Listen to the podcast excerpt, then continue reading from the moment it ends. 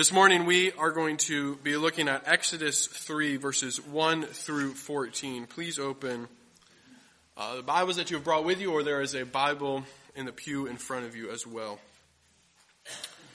Again, that's Exodus 3 verses 1 through 14.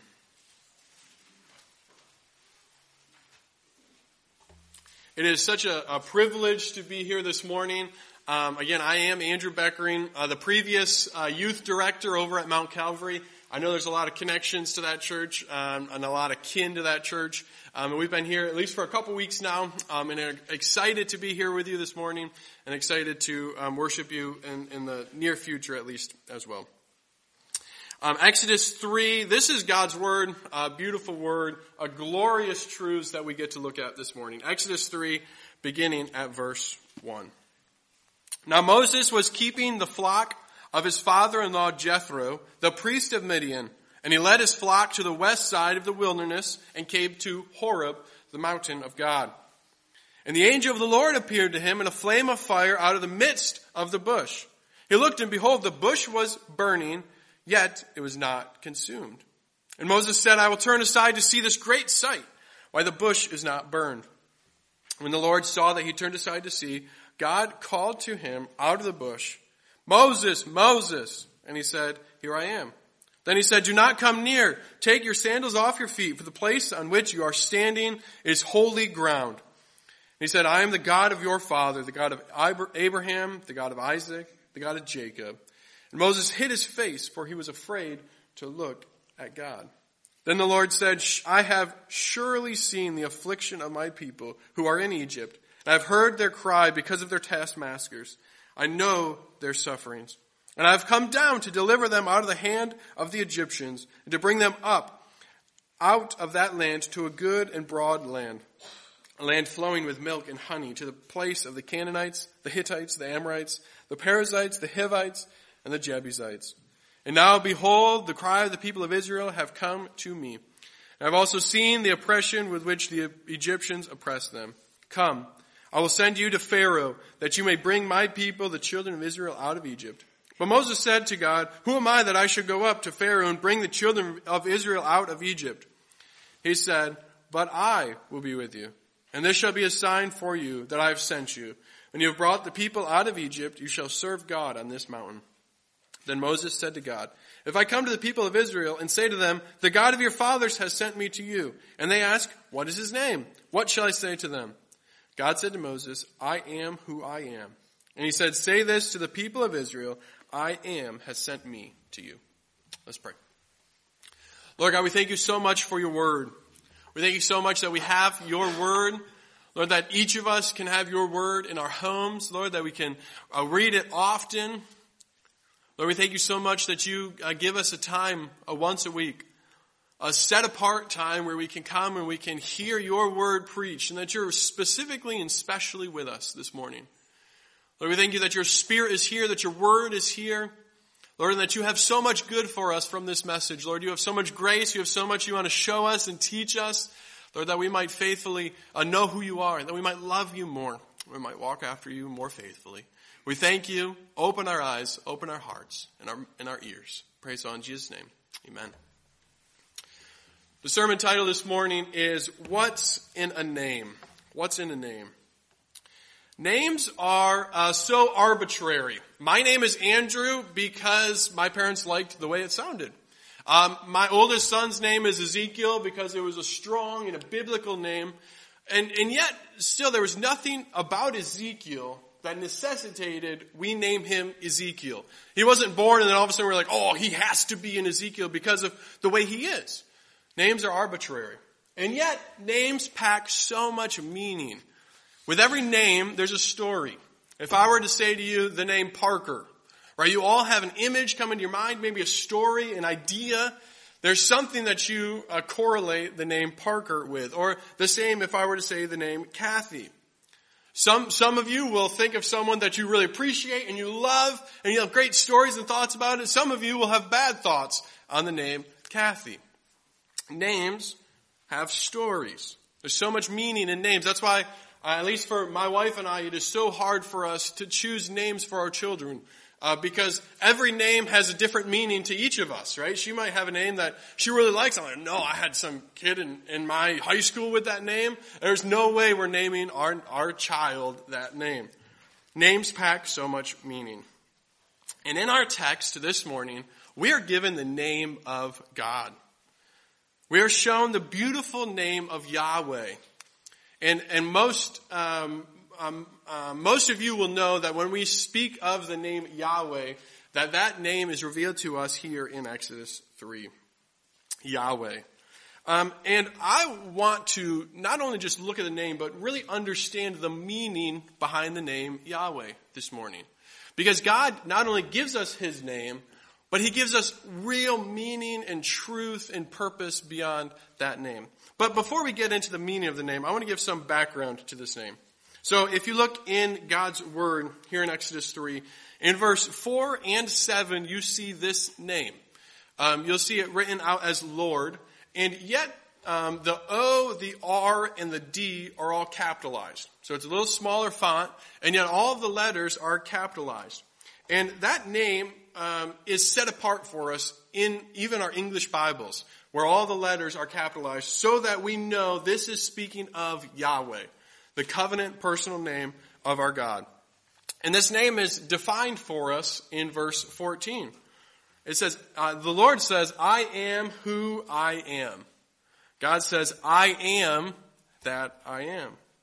But when we call God His name, we don't say I am, we say He is. So He says I am, we say He is. And we use the same verb root um, that He used for I am, we say He is, and that is Yahweh. So when we say Yahweh, we are saying He is. Right? Not, not relating him to anything because he is beyond anything that we can relate to. He just simply is. Now, the name Yahweh has always been a very special name to God's people throughout the entirety of um, the existence of the world. So, because it's so important and so special to God's people, we actually don't um, perfectly know how to pronounce the name Yahweh. We can have confidence that we do pronounce it Yahweh, and yet we don't know for sure. And that's because the Hebrew Bible was actually written with consonants only. So there was no vowels. So if you can imagine your Bibles, uh, just consonants, no A, E, I, O, U, and sometimes Y. Just consonants. So they wrote with just consonants, um, which is really not that crazy though, right? We've all played those games online uh, where you have like words, letters all messed up, and one's in the wrong spot or whatever else. And in our minds, the way that God has created us, um, we can still read that word, right? We can decipher what it is. But without the vowels, it's hard to know exactly how to pronounce the word of God. So the pronunciation of the Hebrew Bible was actually passed down through oral tradition. So um, the the teachers would teach uh, the children, and the parents would teach their children how to read God's word, how to read it right, pronounce it the right way, um, so that people could just have the consonants and still know how um, to understand the word uh, and to know what it meant. But as time went on, biblical Hebrew became less and less a spoken language. And over time, biblical Hebrew was not spoken. It was not a, a normal spoken language anymore at all. So as this oral tradition began to cease, um, people no longer knew the language that the Bible was written in. Um, so we have a problem. Uh, we have uh, oral tradition, but that oral tradition is coming to an end. So there was a, a group of people called the Masoretes. And in order to preserve the biblical text and to avoid ambiguities, um, they added vowel pointings into the Old Testament text. So these group of Jewish scribes in the 5th to 8th century AD came up with this elaborate system in order to add vowels. So that um, previously when you only had consonants, you knew what it was because you knew God's word. Now you have consonants and vowels and we can know how to um, um, pronounce it.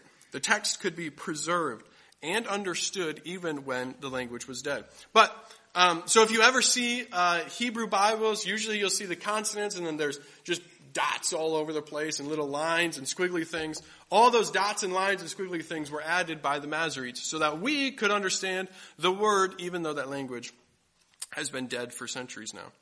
So we can have confidence that when we have, when we look at God's word, we know it. Because these uh, scribes added in those pointings before the language was fully dead. But the name of God, Yahweh, was held in such great honor and was set apart so much that they did not want to write in the vowel points for Yahweh.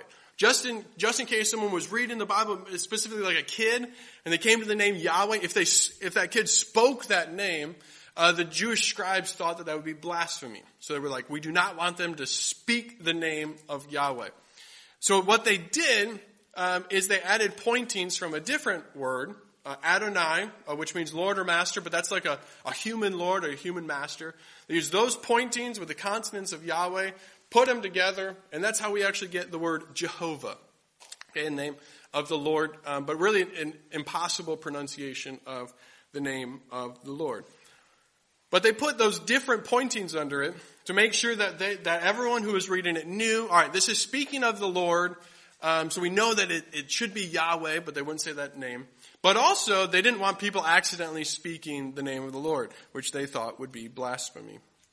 So in our text, um, God is revealing His name. This name, Yahweh. And we often refer to it to, as the Tetragrammaton, Yahweh, Lord, Jehovah. And as God is revealing His name to Moses, we see Him not only state His name and give His name, but we see Him give so much meaning to it. And that's what I would like to focus on now. Let's get away from some of that technicalities and let's look at our text. Let's see how in these 15 verses the Lord really gives meaning, packs meaning into his name.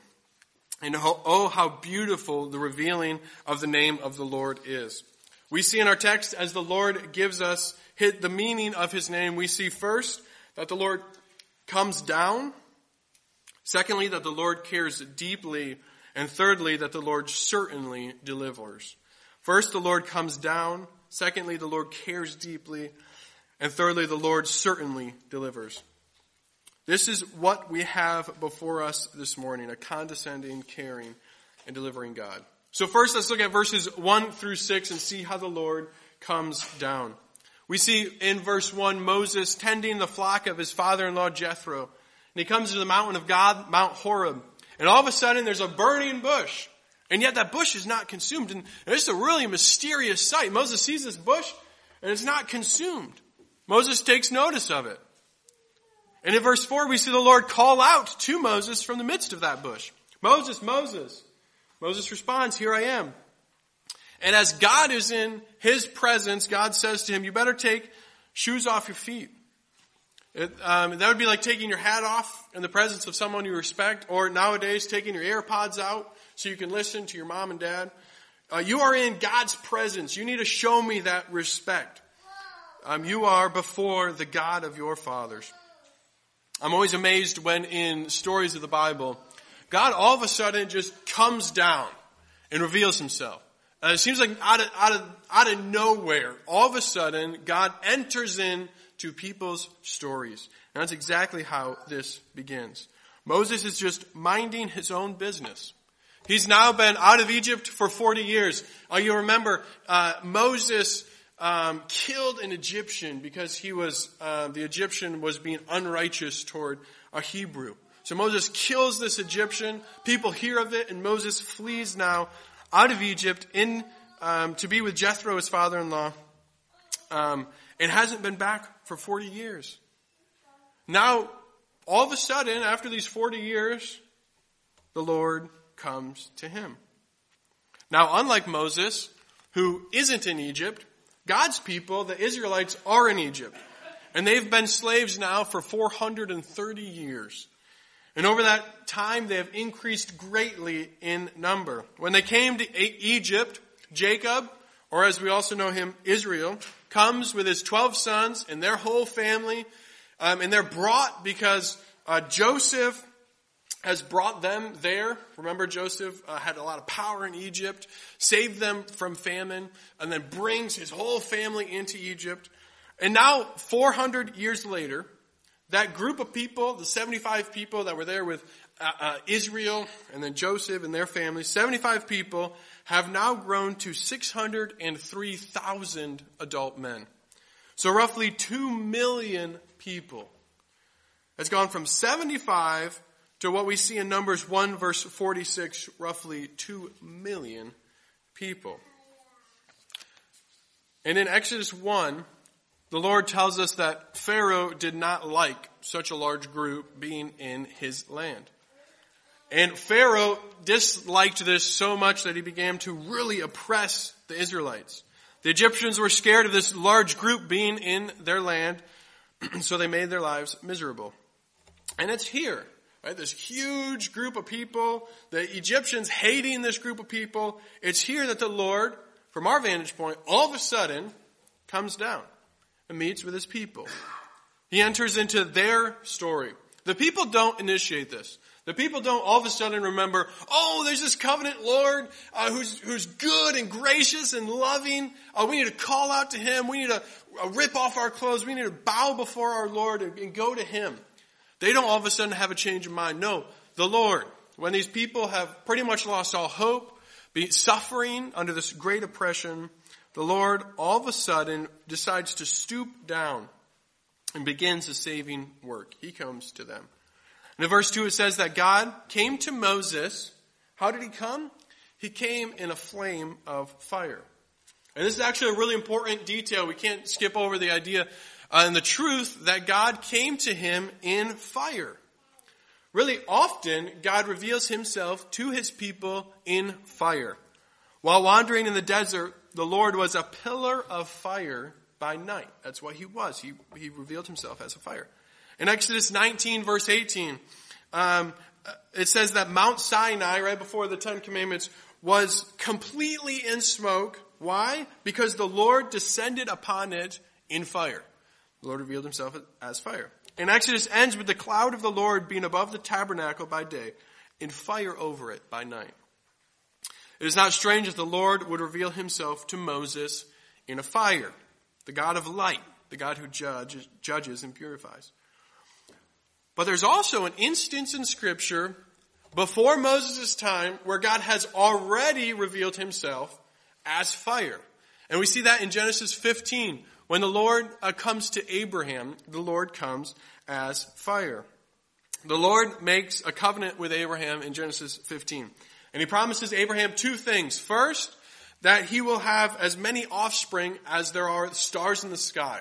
Right? And we already see this really already uh, being quite fulfilled in Egypt, where these 75 people have turned into 2 million people. He's going to have so many offspring. The second promise is he's going to give them a land. And that land is actually the same land that we see in our text in verse 8. So Abraham's promised two things. You're going to give all this offspring, to which the Lord has really almost fully fulfilled that.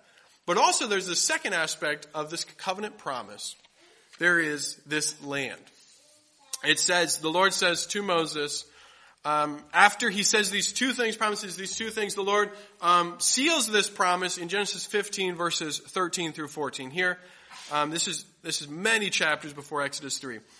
The Lord says to Abraham, Know for certain that your offspring will be sojourners in a land that is not theirs, and will be servants there. Okay, so that's exactly where Moses is, sojourner servants. And they will be afflicted for 400 years. But I will bring judgment on the nation that they serve, and afterward they shall come out with great possessions. So in Exodus 3, when we come to Exodus 3, we have a direct connection to the covenant that the Lord made to Abraham in Genesis 15. 600 years after Abraham uh, the Lord says this to Abraham. Now the Lord comes to Moses to fulfill specifically that second part of this covenant that he made to Abraham. And this actually is where we see the Lord come as a fire. Okay, so the Lord comes to Abraham, not only gives this promise, but comes to him in fire. Abraham asks, how shall I know that this promise is going to come true? How can I, how can I be sure? And the Lord um, seals this promise with a covenant sign. The Lord has Abraham bring him a cow, a goat, a ram, a turtle dove, and a pigeon. And Abraham is to cut the cow, goat, ram in half and put half on one side and half on the other for each animal, and then the turtle dove and the pigeon. And, and he makes this like pathway in between all these dead animals. And then we see when it's dark, a smoking pot and a flaming torch, God himself, as a flame, passed between these pieces. This flaming torch goes between these dead animals. And the Lord is making a promise and an oath. And as the Lord and this flaming torch walks through this pathway of dead animals, He is saying, I promise that these two things, this covenant will come true. I promise that so much that if I don't fulfill this promise, I am to be like these dead animals. He swears upon his life. He says, if, if I don't complete this promise, cut me in half, kill me. He promises on his life. So at this point in history, when we come back to Moses, 430 years after they've already been enslaved in Egypt, the Lord had to come. There, there was no way around that. The Lord had to come. His character and his nature were at stake. He made this promise to Abraham, and he was not going to break this promise. Our God cannot break promises. So by the time we get to Moses, the Lord had to fulfill this promise. He had to come down and bring his people out of this slavery. The Lord comes as a fire. And yet, notice that in verse 2, although the bush is speaking to Moses and the flame is speaking to Moses, really, it's the angel of the Lord within the flame that speaks to Moses. The bush was not necessarily speaking, but an angel of the Lord, or maybe better translated, the messenger of the Lord was within that flame speaking to Moses. So who is this messenger? What is this angel of the Lord? Well, we see that this messenger is referred to as the Lord, with, with all the letters being capitalized in verses uh, 4 and 7. And he calls himself not only God, but this angel of the Lord calls himself the I am who I am. So really, this doesn't seem to really be a messenger of the Lord, but it seems like this is the Lord himself. Could this be God himself coming down? Right? If, if he's referred to as the Lord, if he's, if he's honored and set apart as the Lord? Well, yeah, that's exactly what it is. The Lord himself, God himself, comes down. More specifically, this is the second person of the Trinity, the Son of God. Before he comes as fully God and fully man, before he takes on that human form, we read throughout the Old Testament many instances of the pre-incarnate Son coming down and revealing himself to God, or to people. The Son of God coming in some visible form to his people. It's not abnormal when you read through the Old Testament to see Jesus come to his people. Jonathan Edwards says this. When we read of God's appearing after the fall from time to time in some visible form or outward symbol of his presence, we are ordinarily, if not universally, to understand it as the second person of the Trinity. He says, when you see this visible form or the symbol of God, ordinarily, if not always, you are to think of Jesus, the second person of the Trinity. So, so far in our text, we see the Lord, really Jesus, before his incarnation, come down to meet with Moses. He has come down to save his people. Our God, the Lord, as we look at his name, first of all, we need to see that he is a Lord that comes down. he didn't stay in heaven. Uh, he didn't stay far away. He has come down. And that's actually specifically said in verse 8 as well. And we know that this is not the last time that the Lord is going to come down. Specifically, that the second person of the Trinity comes down. We see Jesus, and really that name is specifically for the, the, the virgin born son of Mary, right? That is his name um, in his incarnation. And yet that's the name that we most closely associate with the second person of the Trinity. But, but Jesus comes down in Genesis 15 and walks through those dead carcasses. We see Jesus now speak to Moses in Exodus 3 and make this grand promise. And we also and ultimately see Jesus come down, not stay in heaven, come down to this earth in his incarnation. We have a God, when you look at the name Yahweh, you need to know we have a God that comes down, comes to his people. But why does he come down? Why does Jesus at this point come to Moses to speak to him? is the second person of the Trinity trying to be worshipped or is he trying to judge? What's he doing? Well, that's where we um, are going to look in verse 7. That's the second point of our text. The Lord comes down because the Lord cares deeply. The Lord cares deeply. In verse 7, we see three verbs connected to uh, our God. Three verbs in verse 7. He has seen the oppression of his people. He has heard their cries and he knows their sorrows. Our God cares. He sees, he hears, and he knows. He sees when his people are suffering and being oppressed. He hears their cry for help. He knows their suffering and sorrow. Psalm 34:15 says, "The eyes of the Lord are toward the righteous and his ear toward their cry." He could not stand their sorrow anymore. He could not let Pharaoh continue his hateful oppression. He hears them. The Lord says, No, those are my people. I have a plan for them. I've claimed them as my own. I have a promise to them that I must fulfill, a promise of blessing and of hope and of joy.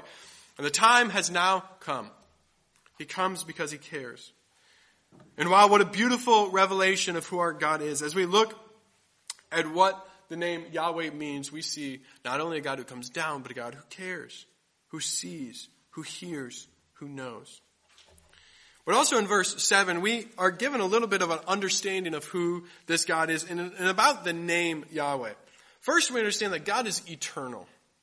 So he is not bound to time or space. He is always and he is everywhere. He's omnipresent. Which means that uh, when, when you um, and, and my family and everyone else, when they are suffering, God is not bound. So he can see everyone. And he can hear everyone. Right? Of all the churches that are worshiping today on the Lord's Sabbath, the Lord sees and hears and knows all of it. Right? This is a God who is not bound to time or space. This is an eternal God. That's why he calls himself the I am. That's why we call him the He is. Because he is not compared to anything. We can't compare him to anything. He is self-existent. He's not bound to anything. He just simply is. But not only is God eternal, but we see in verse 7 that God is personal. He says, I know their sufferings. This is a beautiful phrase. Uh, we don't have a God who is just eternal, just the creator, uh, just magnificent in who he is. But we have a personal and a relational God. He is personal and he empathizes with his people. And this is one of the most amazing truths throughout all of Scripture. One thing that you and I as human beings want more than anything else in the world. We want to be known and we want to be loved. We want to be cared about. You and I spend our entire earthly existence trying to find this, trying to, trying to be known, trying to be loved. And that's exactly what the Lord does for his people here. That's exactly what the Lord offers. He offers you himself. He offers you a relationship with him, a personal connection with God. This is a personal care that we can compare to parents with children. Right? Um, now this is less, this is far less because parents can't see everything, right? They're not eternal. And yet parents see a lot, and they hear a lot, and they know a lot. In a finite sense, they, they care and know about their children. But our children might not know uh, this care and this knowledge and this love. Right? So children don't know that you know. Right? So oftentimes parents of teens will hear, uh, but you don't know. Right? When in, in reality, you do know. Maybe it's not exactly the same current issue, um, but the same reality and the same problems with humanity that existed when you were a teen exist now for our teenagers. And while our children might not always know that we care, there's not a second. There's not anything that we don't care about our children. So, so as parents, we know that we know and we love and we care for our kids. But do you know that about God? Do you know that He knows? Do you know that He knows? Do you believe that about Yahweh? Do you believe that He sees and hears and knows.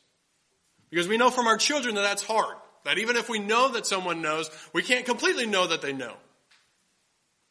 When you're sad, and when you're discontent, when you're filled with a lack of completeness, when you're hurting, when you're filled with sorrow, when you're overwhelmed, when you're crippled by fear, when you're the victim of injustice, do you believe that Yahweh knows and cares? What an amazing proof that you and I have that He cares. Because the Lord comes down. The Lord has come. The Lord proves His care and His love and His knowledge by coming. Um, we, we know this. Um, we know uh, how awesome it is when people who care show that they care by coming, right? I've felt this uh, a couple of times, but one time um, I remember most specifically the first time I went to preach. Um, I grew up in Grand Rapids, Michigan, and the first sermon that I was going to preach was 45 minutes south in Kalamazoo, Michigan. And I had a, such an overwhelming joy um, and just felt so cared for when I looked out over the pews and half of the people that were there drove that 45 minutes just to show that they loved and cared about me and wanted to support and encourage me. They, they, they cared and they showed that care by coming.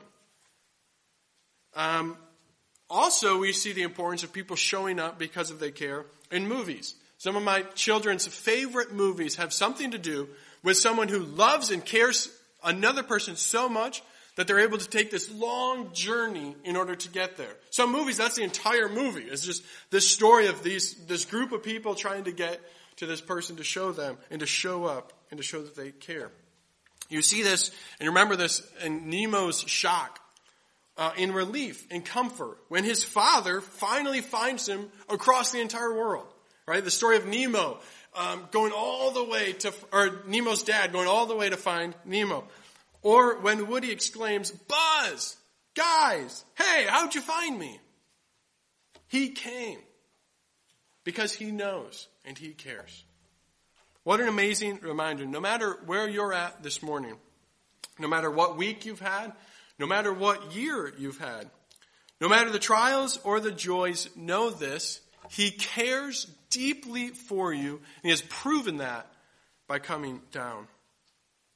And thirdly, as we seek to understand the meaning behind the name Yahweh, we not only know that he has come down, we not only know that he cares deeply, but thirdly, in verses 8 through 14, we see that the Lord certainly delivers. It is, a, it is amazing that the Lord not only comes down, not only cares deeply, but he's then able also to save. Uh, if he just came and just knew but had no ability to do anything about it, we would be without hope. But we see in these verses that we have a God who certainly delivers. Let the beginning of verse 8 sink in for a second. The Lord says, I have come down to deliver them.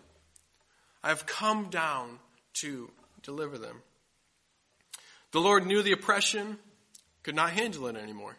He couldn't wait any longer. His perfect sovereign timing had come. He could not stand to see the suffering of his people anymore.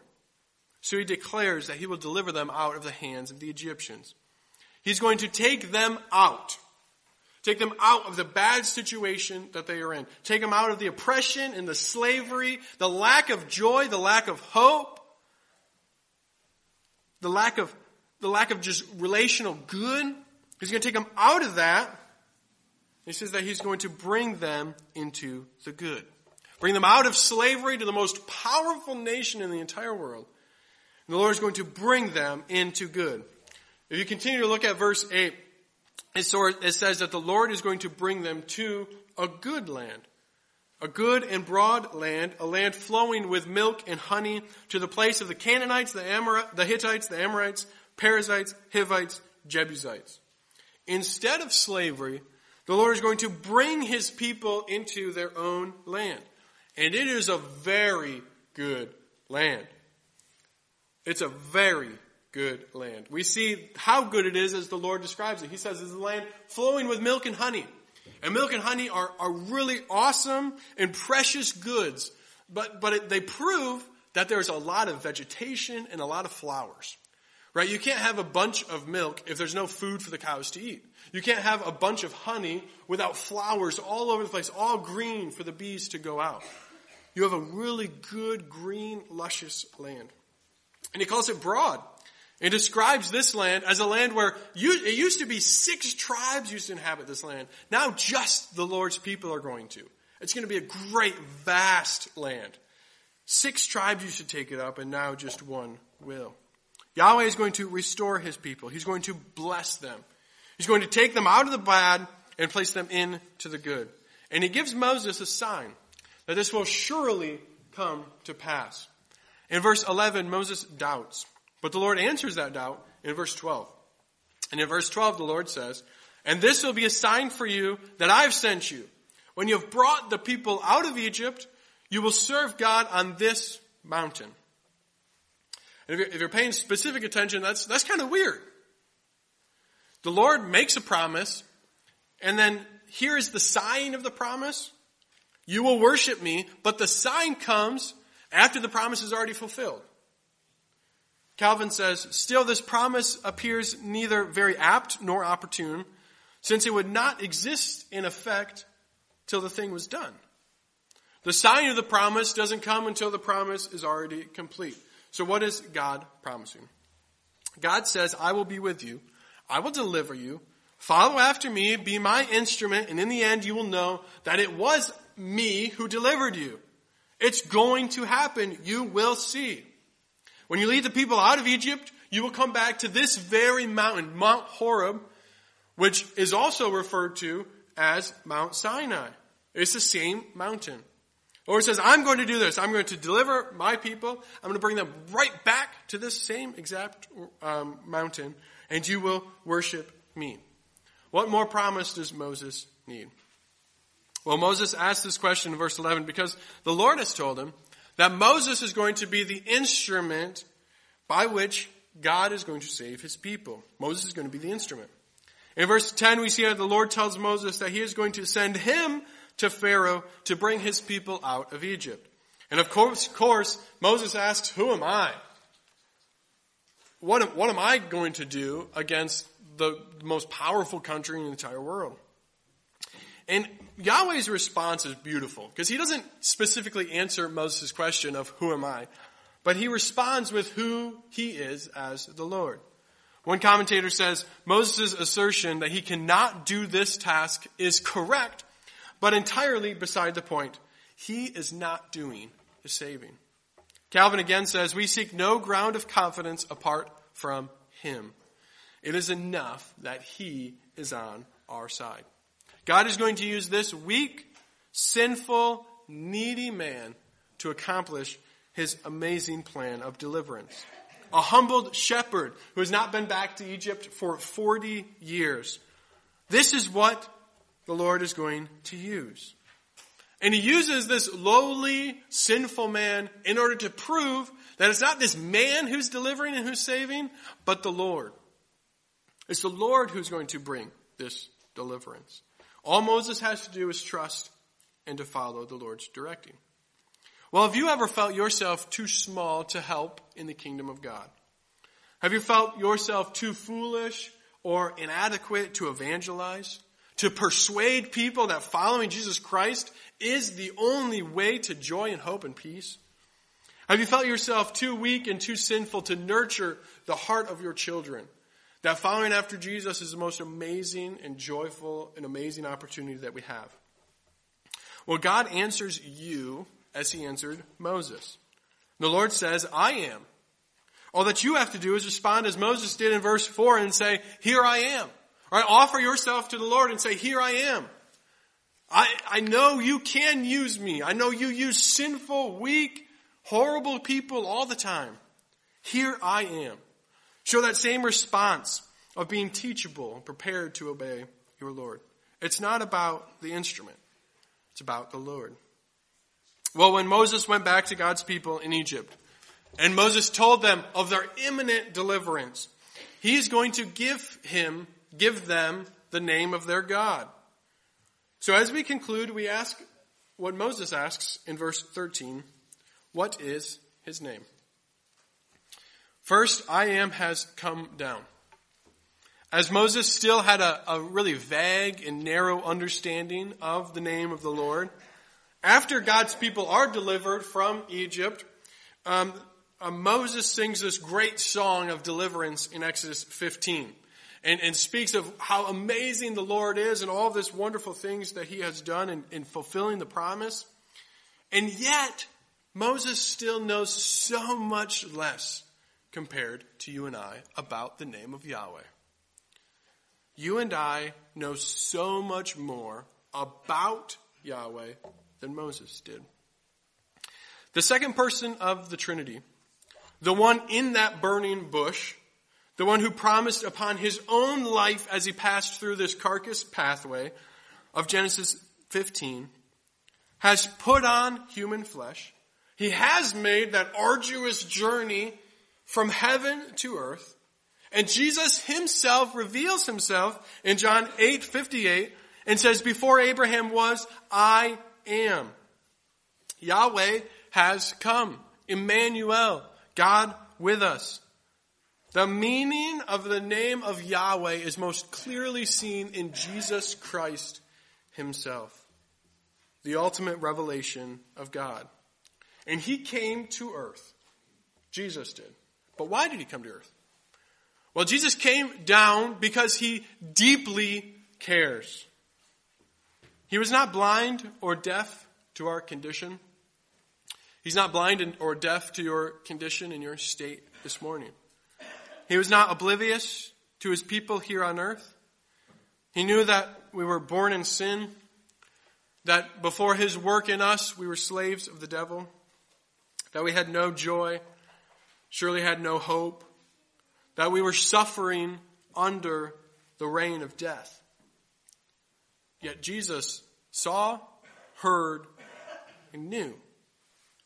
Jesus cared enough to come down. And he came down to deliver.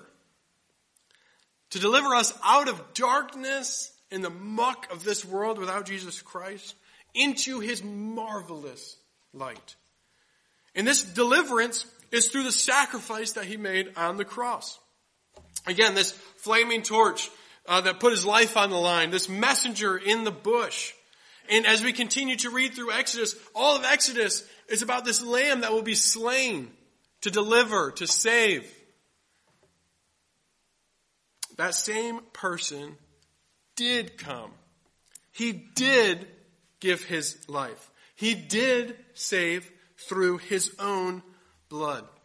Jesus is the ultimate revelation of the name of Yahweh. There's no other name under heaven given among men by which we must be saved.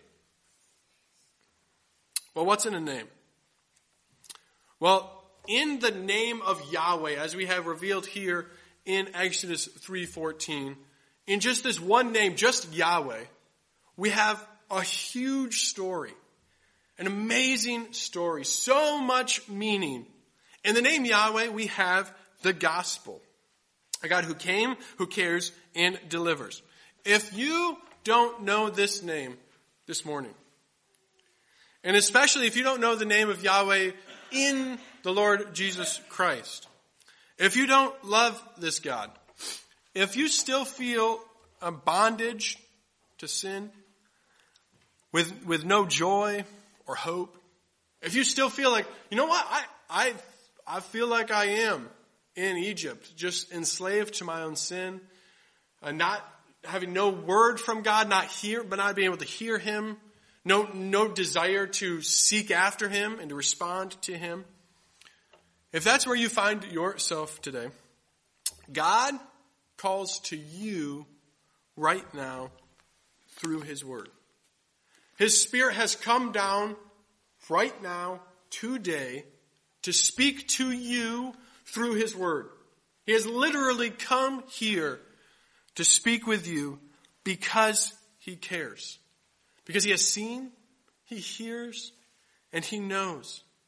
And He is able to certainly deliver you and bring you into the good, into the joy, into the hope, into the peace. It's not about you. It wasn't about Moses. It wasn't even about the Israelites. It's about God. We do not have a God, or we do not have to come to Him perfect. He came for the sick. And He offers Himself to all of us today. Repent and believe in the name of Jesus Christ, and you will be saved. You will have a restored relationship with this relational, pers- per, uh, personal, and loving God.